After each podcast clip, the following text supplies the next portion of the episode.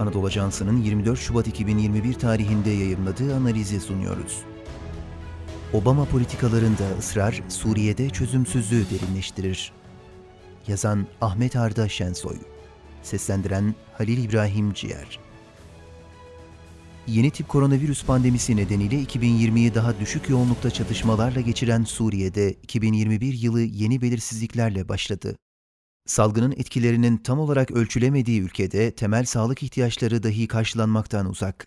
Öte yandan söz konusu salgın nedeniyle iç savaşa müdahil ülkeler Suriye'de büyük askeri hareketliliklere girmedi.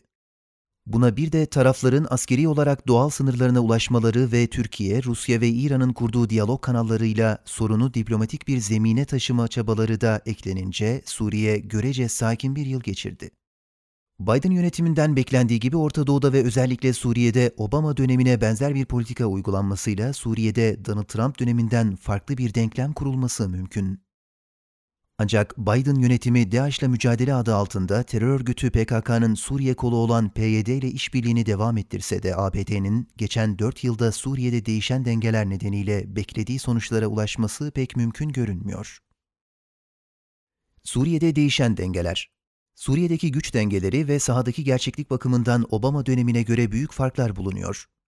Rusya'nın Esed rejimine verdiği destekle rejimin devamlılığını garanti altına alması, Türkiye'nin Suriye'nin kuzeyine yaptığı operasyonlar ve özellikle İdlib'deki askeri varlığını artırmasının yanı sıra Suriye'de bu kez ciddi bir DAEŞ tehdidinin bulunmaması da ABD'nin PYD politikasını zora sokacak etkenlerden.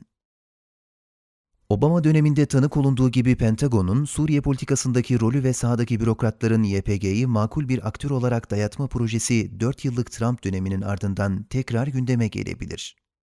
Bu da Türkiye-ABD ilişkilerinin daha da gerilmesinin yanı sıra Suriye'nin toprak bütünlüğü ve doğal kaynakların kontrolü gibi konuların çözümsüzlüğe sürüklenmesini kesinleştirecektir. ABD'nin eylemsizliği Rusya ve İran'ı cesaretlendiriyor. ABD'nin İran'a karşı mesajlar vermesine rağmen Yemen'de Husileri terör örgütü listesinden çıkarması, İran'la nükleer antlaşmayı tekrar yürürlüğe koyma çabası ve Suriye'de YPG'yi desteklemeye yönelik iradesi, ne İran'a karşı etkili bir politika yürüteceği ne de Husiler veya Esed rejimi gibi İran destekli aktörlere baskıda bulunacağının işaretleri. Bu da İsrail ve Türkiye gibi ABD'nin bölgede daha etkin rol almasını ve yükselen tehditlere karşı geleneksel müttefiklerinin yanında yer almasını isteyen aktörleri rahatsız edecek bir durum.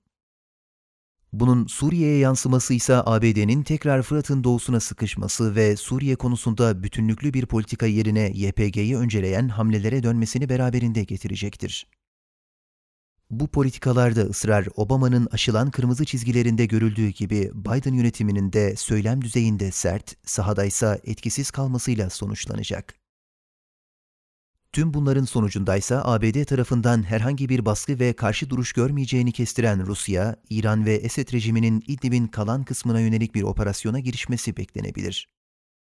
Öyle ki karadan rejim milislerinin taciz atışları ve Rus hava unsurlarının bombalamalarıyla özellikle M4 karayolunun güneyi muhtemel bir operasyon hedefi olabilir.